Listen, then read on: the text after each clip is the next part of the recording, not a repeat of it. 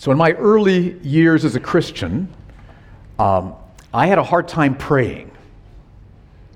Reading the Bible came pretty easily to me. I was motivated to do that, but I struggled to pray. And as I've looked back and tried to figure out why that was, it, I think the main problem was that I did not understand why prayer was important. I knew that the Bible taught that God was sovereign, which means that nothing, nothing can stop God's purposes from happening. I knew that's what the Bible taught. But I think in, in my mind, I was thinking if nothing can stop God's purposes from happening, then why bother praying? Because God's purposes are going to happen anyway. So I didn't see how prayer made any difference. But over the years, as I've continued to read and study the Bible, I started to see that question answered. And the more passages I saw, the more motivated I became to pray.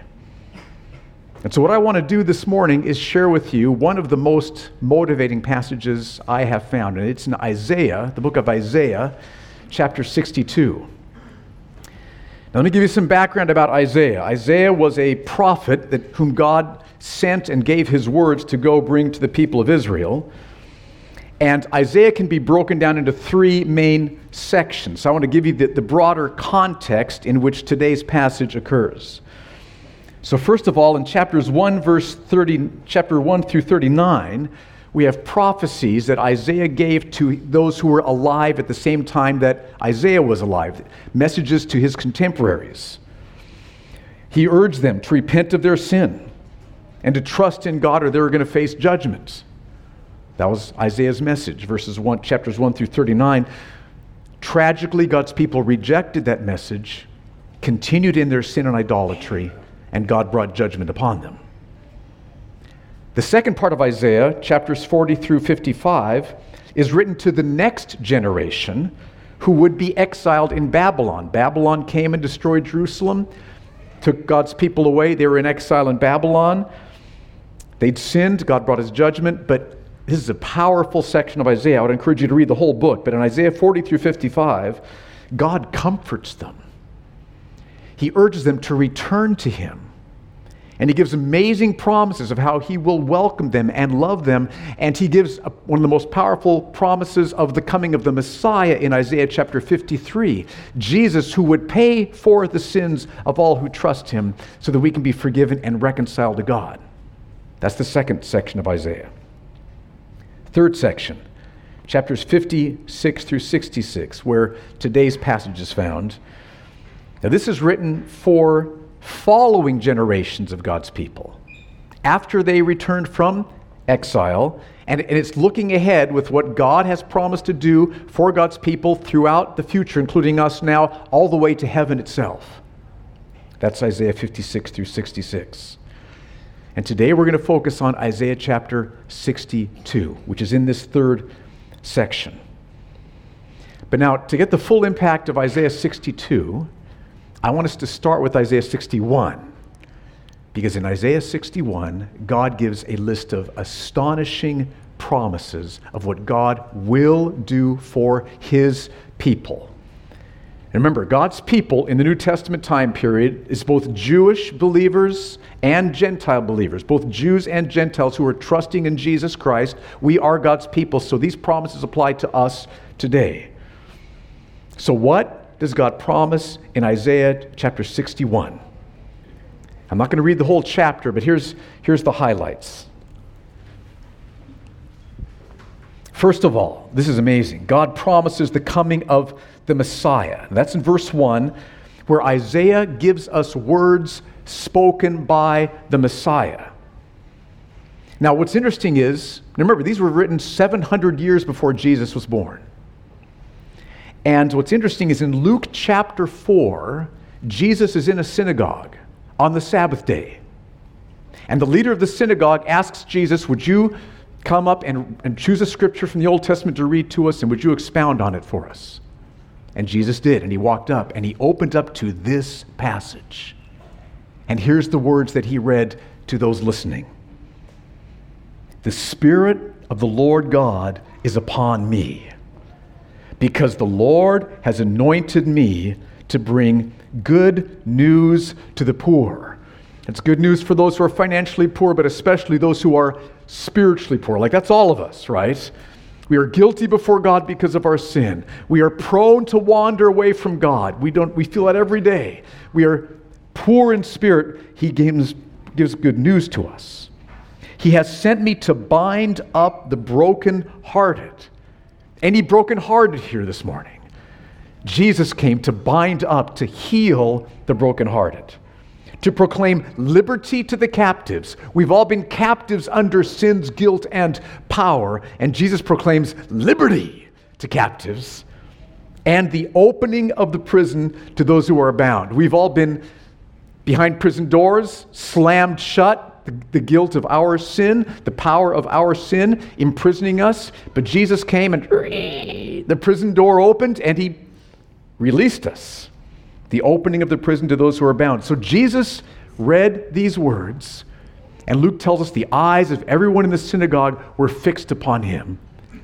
And then he said, Today, these words are fulfilled in your hearing. Powerful. So that's the first promise in chapter 61. God will send the Messiah. Second promise God promises that his people will be strong as oaks and full of joyful praise. So God's people had been suffering in Babylon. They'd been mourning, sad, sorrowful. They'd been faint and weak. But listen to this promise God will grant to those who mourn in Zion, Zion's just a word for the hill on which Jerusalem was built, as a way of referencing God's people. God will grant to those who mourn in Zion to give them a beautiful headdress instead of ashes, which were a sign of mourning the oil of gladness instead of mourning, sorrow, the garment of praise instead of a faint spirit, that they may be called oaks of righteousness, the planting of the Lord, that he may be glorified. There's the second promise. Third promise God promises that his people will be freed from shame and given everlasting joy. Verse 7 Instead of your shame, there shall be a double portion Instead of dishonor, they shall rejoice in their lot. Therefore, in their land, they shall possess a double portion. This is the new heavens and the new earth. It's a picture looking ahead towards heaven. In their land, they shall possess a double portion. They shall have everlasting joy. I love that idea of everlasting joy. That's what's promised to God's people here. Fourth, God promises his people such righteousness and joy in God that all the nations will notice. Parts of verse 10 and 11 I will greatly rejoice in the Lord, my soul shall exult in my God. So the Lord will cause righteousness and praise to sprout up before all the nations. So here's what this all means. Even though earlier in the book of Isaiah, we saw Israel sinning, committing blatant idolatry again and again and again, and God warning them judgment will come, and then God bringing judgment upon them. So God's people were devastated, were oppressed, were mournful. God promises, I'm going to send the Messiah who will bring forgiveness of sins to all who will trust him. I'm going to make you strong as oaks and joyful in praise. I'm going to free you from shame, give you everlasting joy, and I'm going to ha- cause you to have such righteousness and joy in God that the nations just say, Whoa, they all notice what's happening. So that's Isaiah 61. Astonishing promises of what God will do. Now, that brings us to today's passage, Isaiah 62. And in verse 1, we see how Isaiah responds to these promises. This is puzzling, the way he responds. So, how does Isaiah respond? Look at Isaiah. I'll start with verse 11 of chapter 61 just so we can get the flow of thought with that promise, and then Isaiah's response in verse 1. So, verse 11 For as the earth brings forth its sprouts, and as a garden causes what is sown in it to sprout up, so the Lord God will cause righteousness and praise to sprout up before all the nations among God's people. So, here's the promise, verse 11, and then here's Isaiah's response. For Zion's sake, that is, for the sake of God's people, I will not keep silence and for Jerusalem's sake I will not be quiet until her righteousness, same word as righteousness back in the verse 11, until her righteousness goes forth as brightness and her salvation as a burning torch. So notice, verse 11, God promises God's people's righteousness is going to shine forth. And then verse 1 of chapter 62, Isaiah says, I will not keep silent or be quiet until God has God's people's righteousness shine forth, until her salvation shines like a burning torch.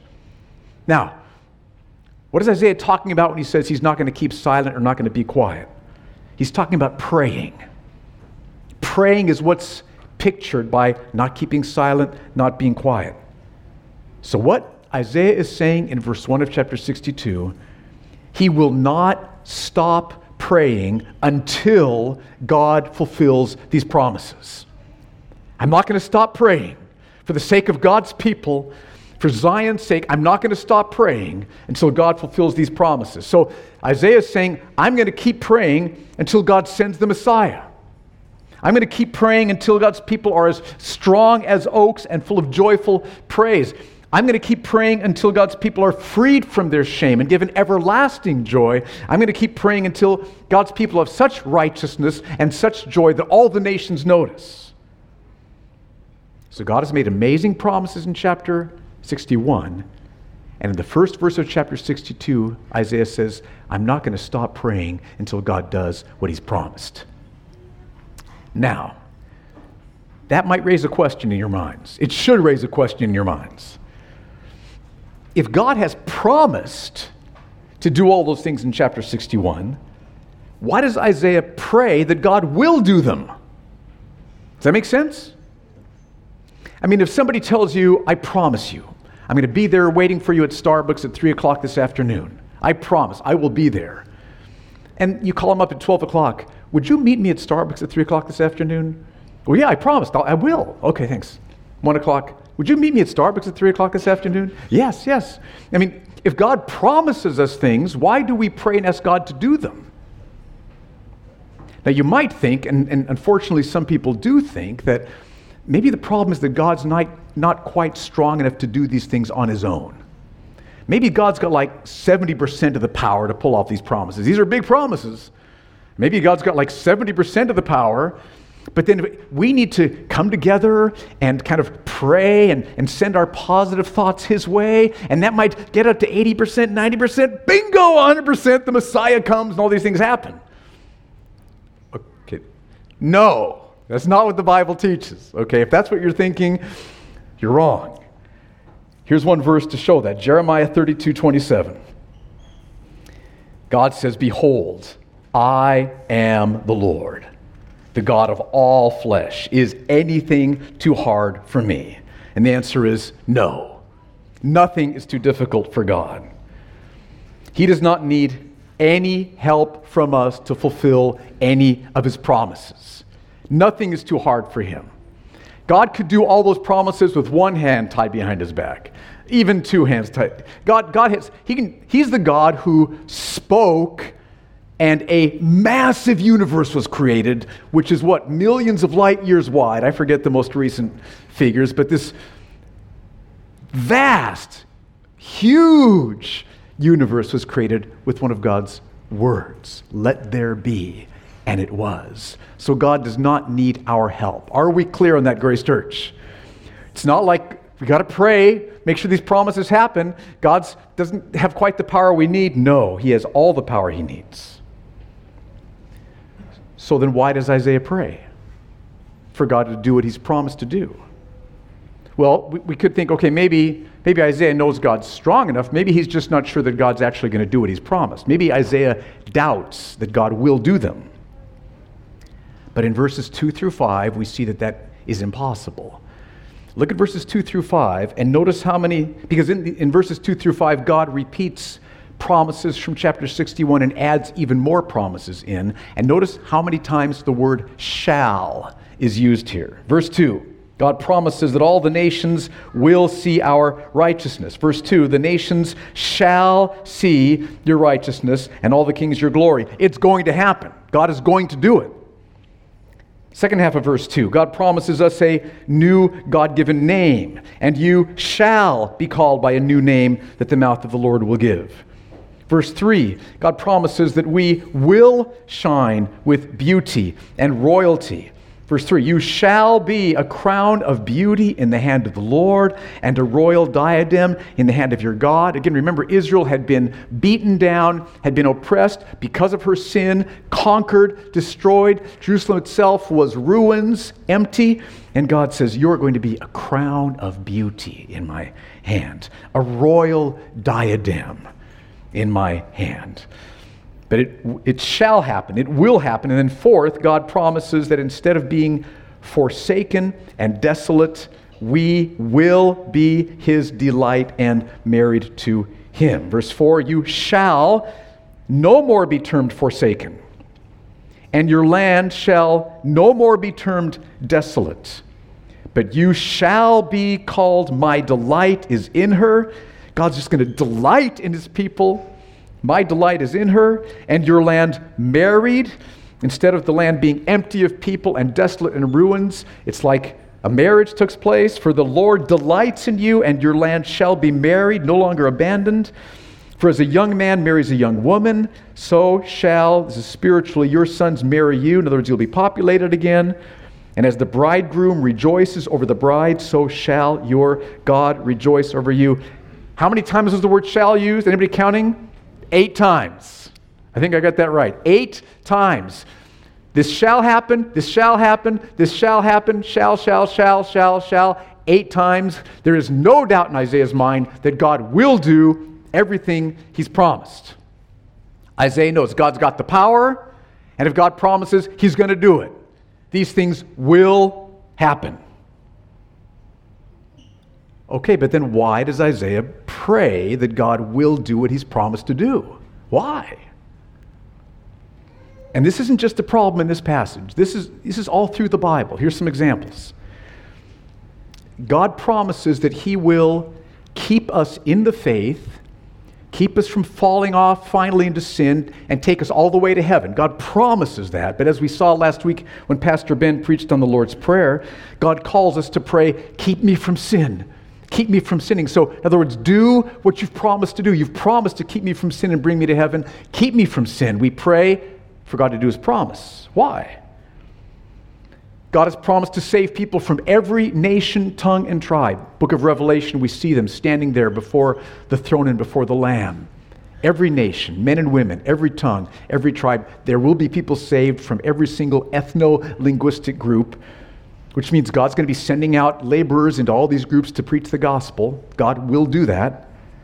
And yet, Jesus calls us to pray that God will send out laborers.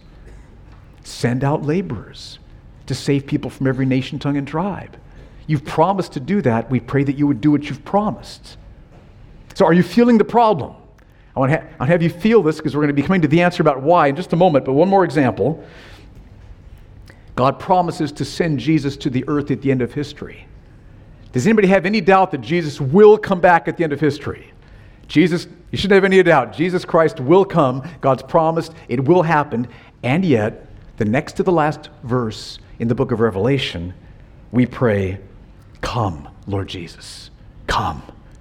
God has promised that Jesus will come, and He wants us to pray that God will do what He's promised.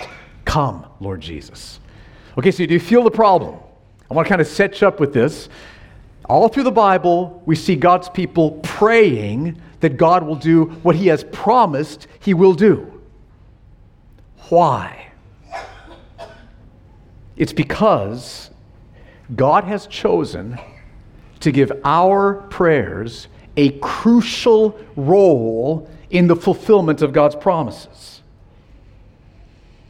We can see that right here in verse 1 of chapter 62. Isaiah says, I'm not going to keep silence or be quiet until you fulfill these promises. Which means he knows that prayer has a crucial role in the fulfillment of the promises. God has chosen not just to fulfill his promises without any of us praying, he has chosen to fulfill his promises through our praying. Now, let me give you just a couple of examples of how this might look. Or how that language works. Let's say God promises, I will provide for you, I promise to provide for you through your work. So there's the promise, right? And He's going to do that through our work. There's what we do we work. So if, you, if God says, I promise to provide for you through your work, what are we going to do? We're going to work. Okay, look, that's, that's not complicated, okay? If God promises, I'm going to provide for you through your work, then we trust His promise and we work with confidence He's going to provide. If God tells you, I'm going to send you to, I'm going to take you to Al Ain by driving, what do we do? We get in the car and we drive. Okay, so then if God says, I'm going to fill the earth with my glory, I am going to conquer Satan's kingdom. I am going to purify my church. I'm going to save people from every nation, tongue, and tribe, and I'm going to do this through your praying. What do we do? We pray. Because God has chosen to have our prayers play a crucial role in the fulfillment of his promises. Now, we can see this earlier in the book of Isaiah. I'm so glad God showed me this illustration. Isaiah 37.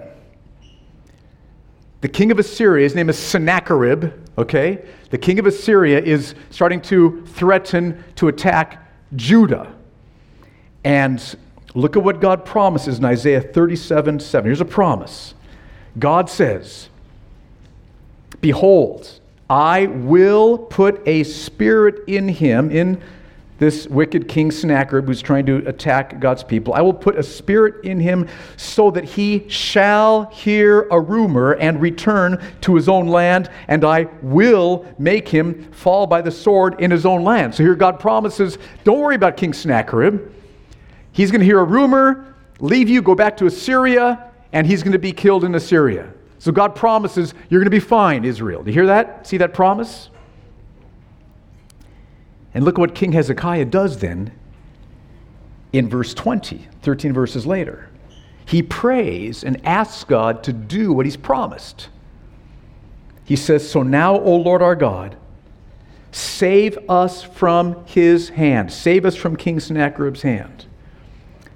So Hezekiah heard the previous promise that was spoken right to him and now he prays, So now, O Lord our God, save us from his hand, that all the kingdoms of the earth may know that you alone are the Lord.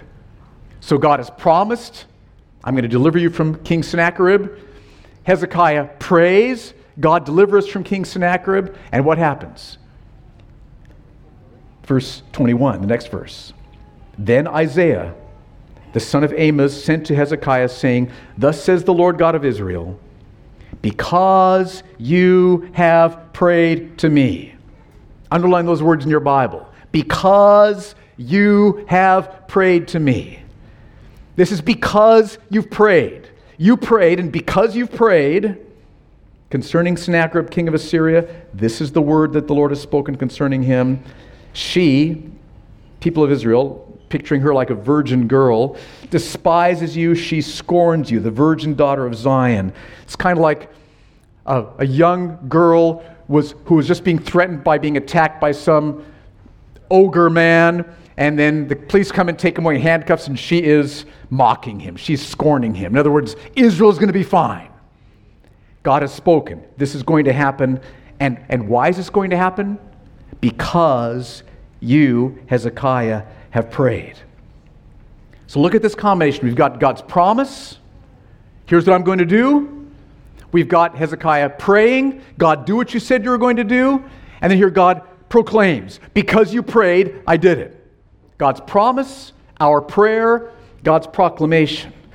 And all that illustrates that God has chosen to have our prayers play a crucial role in the fulfillment of His promises our prayers play a crucial role. So think about it like this We're there in heaven with all of God's people. There we are. And Jesus has promised in Matthew 16, I will build my church. He's promised to do that.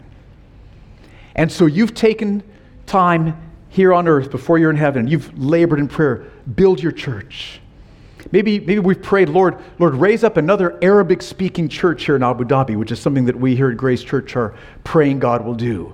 Lord, plant a church out in Ruwais. We need, a, need another church out there. Lord, plant churches. Jesus, you said you would build your church, so we're praying, plant a church, an Arabic speaking church here in Abu Dhabi. And then, and then what if God works in response to our prayers and an Arabic speaking church is planted in Abu Dhabi? So there you are in heaven. Now picture this.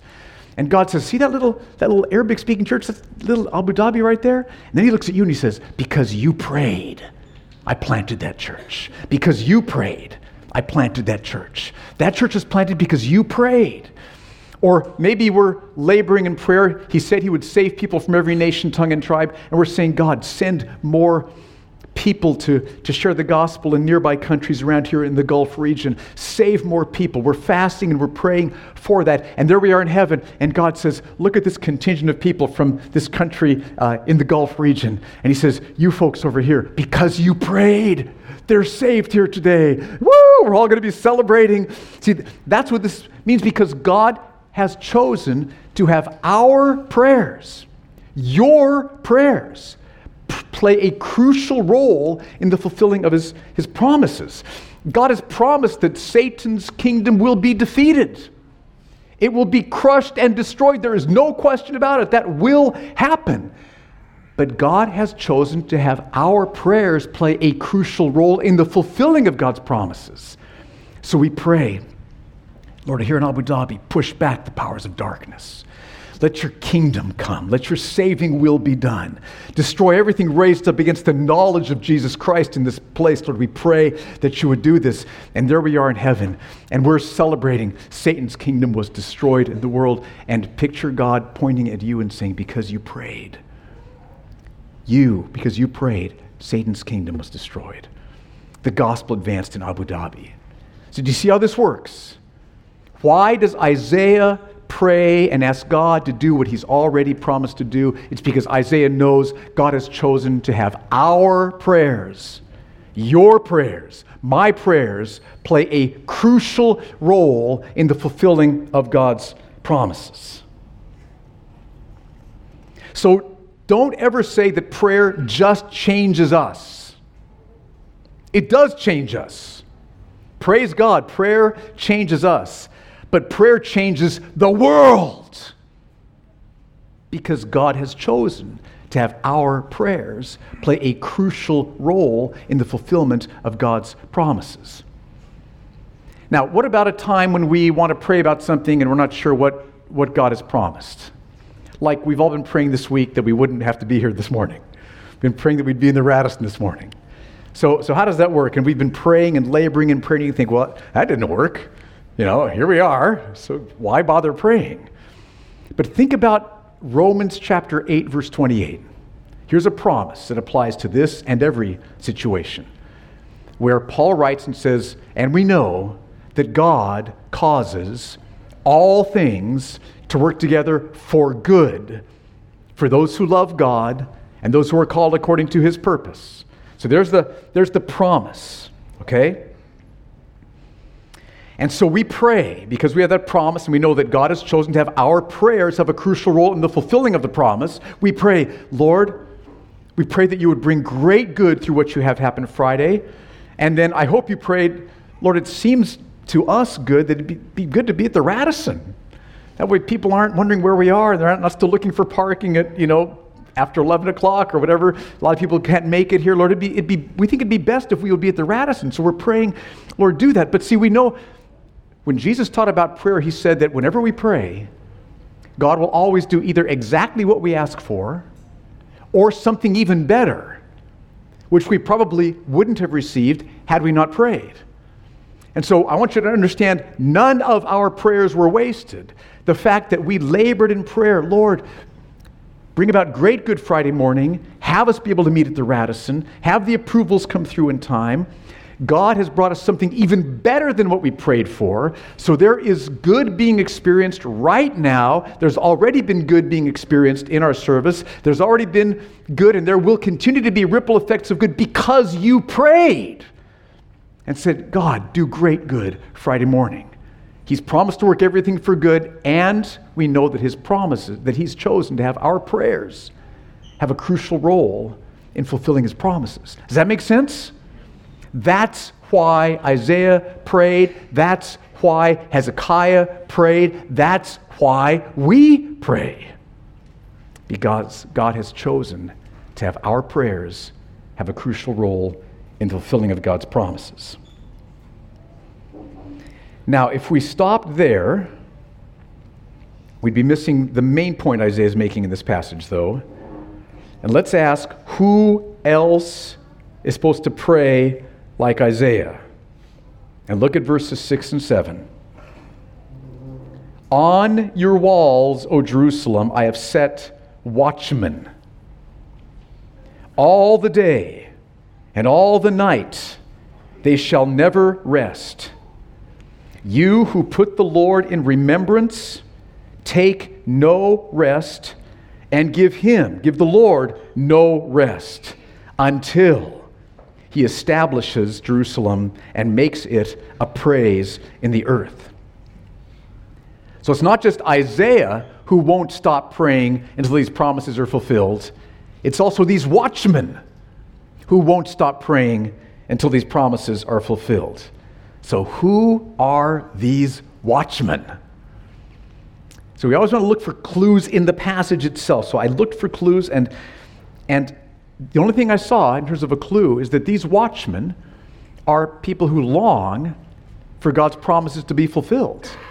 Right? I mean, they so long for God's promises to be fulfilled that they pray day and night. They labor in prayer. And that made me think of a verse in Luke 18, verse 8, where Jesus says, Now, will not God bring about justice for his elect, his chosen ones, those he is saving? Will not God bring about justice for his elect who cry to him day and night? And will he delay long over them? I tell you, he will bring justice about for them quickly. Let me just give you that verse one more time. Now, will not God bring about justice for his elect who cry to him day and night, just like these watchmen? And will he delay long over them? No. He will bring justice about for them quickly. So I think that these watchmen who are laboring in prayer night and day is a reference to what all of us should be doing. God's elect, God's chosen ones, we so long for God's promises to be fulfilled that we labor in prayer day and night. See, when God saves you, He changes your heart. I mean, people who aren't trusting Christ have no interest in God's promises, right? But when God saves you, as you put your trust in Jesus Christ, the Holy Spirit changes your heart, and so you long to have Satan's kingdom destroyed, that people would be set free, that the guilty, the oppressed would be brought into the joy of knowing God through Jesus, that the earth would be filled with the glory of the Lord as the waters cover the sea. You long for God's promises to be fulfilled, and so you pray day and night. You labor in prayer to do what God's promised because you know that God has chosen to have our prayers have a crucial part in the fulfilling of God's promises. Now remember, God calls us to do other things besides just praying. Okay? So like you gotta gotta keep your job. Sorry. Keep working at your job, all right? Uh, love your wife, spend time with your wife, play with your kids, teach your kids about Jesus get some exercise, get some sleep, have a, have a Sabbath day where you are just resting. So there's other things that God calls us to do. Fellowship with your brothers and sisters in Christ, strengthen those in your home group, share the gospel with lost people. Lots of other things God calls us to do. It's not just prayer. But prayer is one of the most important things God calls us to do. We are to be devoted to prayer. And as 2019 was halfway through, moving towards the end, and as, as the elders and as I was been praying, Lord, what, where next for Grace Church? 2019 was a wonderful year of us growing in how to study the Bible. What a beautiful year God's given to us. But my sense is that in 2020, He wants to have, for all of us, there be a whole new level of growth in prayer. I, I would guess that some of you prayer is a duty you perform, but it's just not very life giving. As Earl prayed earlier, just like feel like there's just silence, like nothing's, nothing's coming from the other side.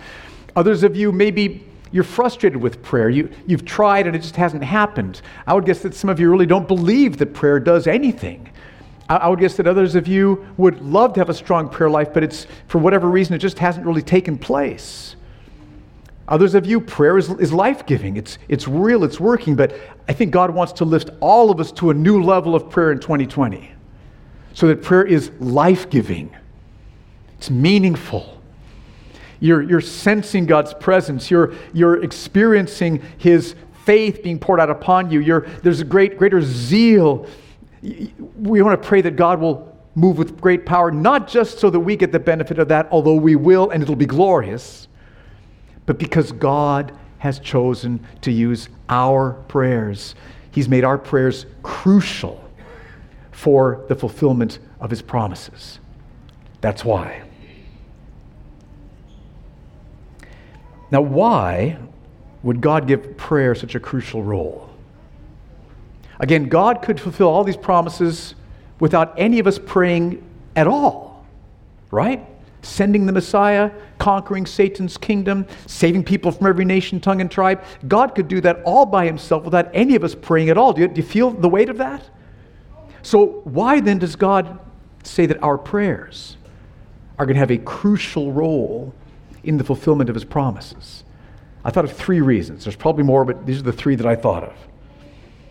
One is because prayer gives us sweet communion with God. Our greatest joy as human beings is in fellowshipping with the living God through Jesus by the Holy Spirit. Those times where God pours his love into your heart and shows you his glory and you feel his presence there is no greater joy than for a human being than communion with God. And prayer is the main way we experience communion with God. Prayer through worship, prayer of intercession, of confession, whatever it might be. But prayer is one of the main ways we experience this communion. And so God has said, let me show you how important prayer is. I'm choosing to have your prayers have an essential, crucial part in the fulfilling of God's promises to motivate us to pray so that we'll have even more joy in Him as we do. It's God's love that gives us that call to prayer. It's God's love that makes prayer that important. It's because God wants you to have more of the joy of communion with Him. Does that make sense? Second reason prayer glorifies God's mercy.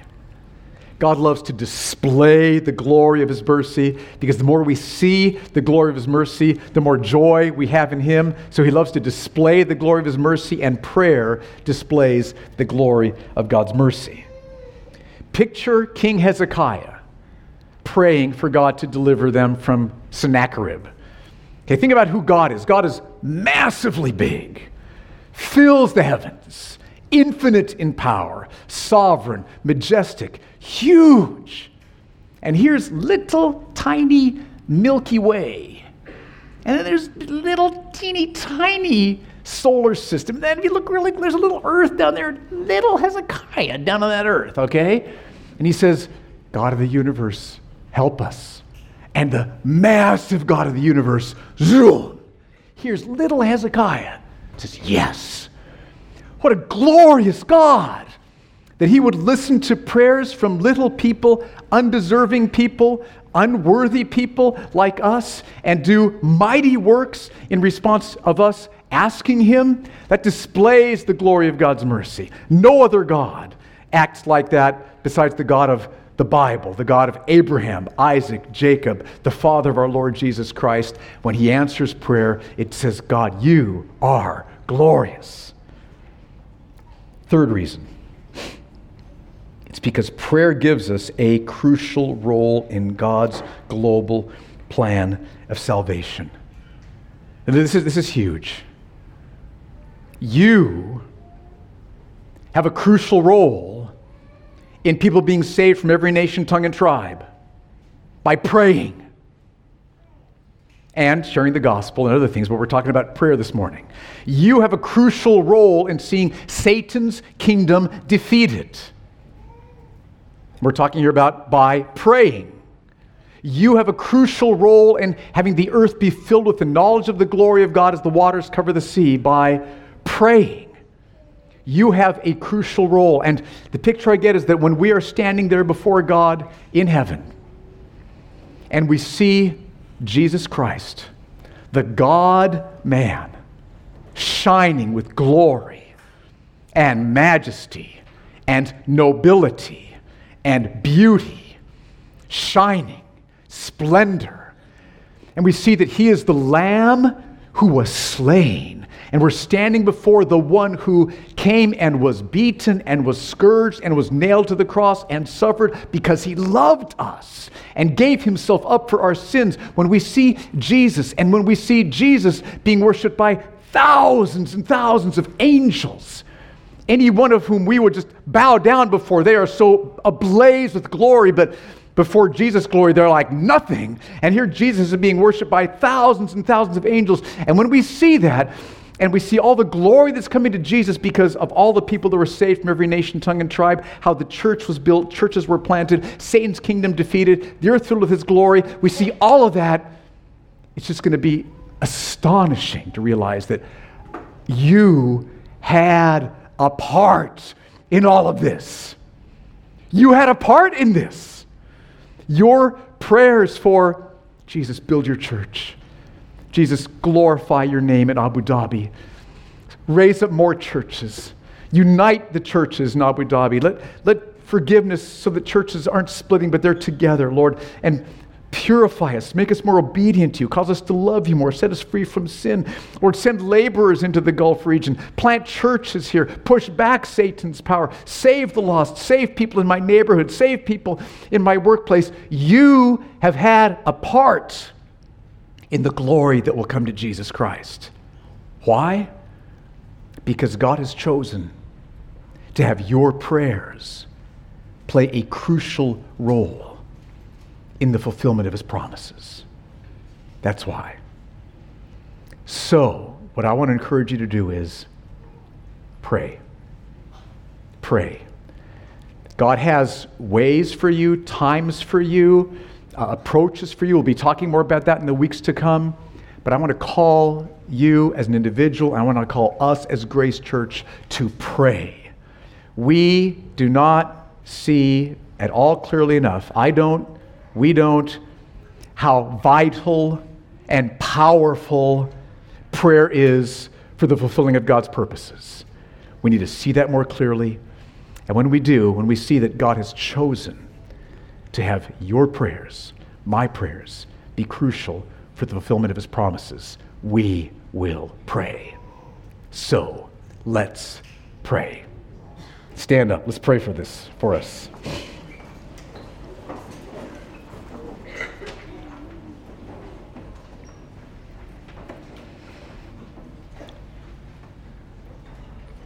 I ask, Lord, that you would pour out your Spirit now upon each of us here. I pray, Lord, for any here who are not yet trusting Jesus. Thank you that they're here this morning. We're so glad that you brought them. And Lord, would you use this message now to help them see what is happening in the world? That you are real, that we have sinned that you are a Savior and that you have sent Jesus and that they can be completely forgiven and restored into glorious relationship with you through trusting Christ. Lord, I pray that right now you would save people here in this room, that they would turn from their sin, put their trust in Jesus, and receive all that you promised to give to them. And I pray for those of us who are trusting your Holy Son, Lord, that you would stir us with how you want us to take steps ahead in prayer. Lord, we want to say yes. We want to be people who pray night and day. We know there's other responsibilities we're called to as well, but Lord, help us to take up the mantle of prayer, to take up the call to pray and to say, Yes, Lord.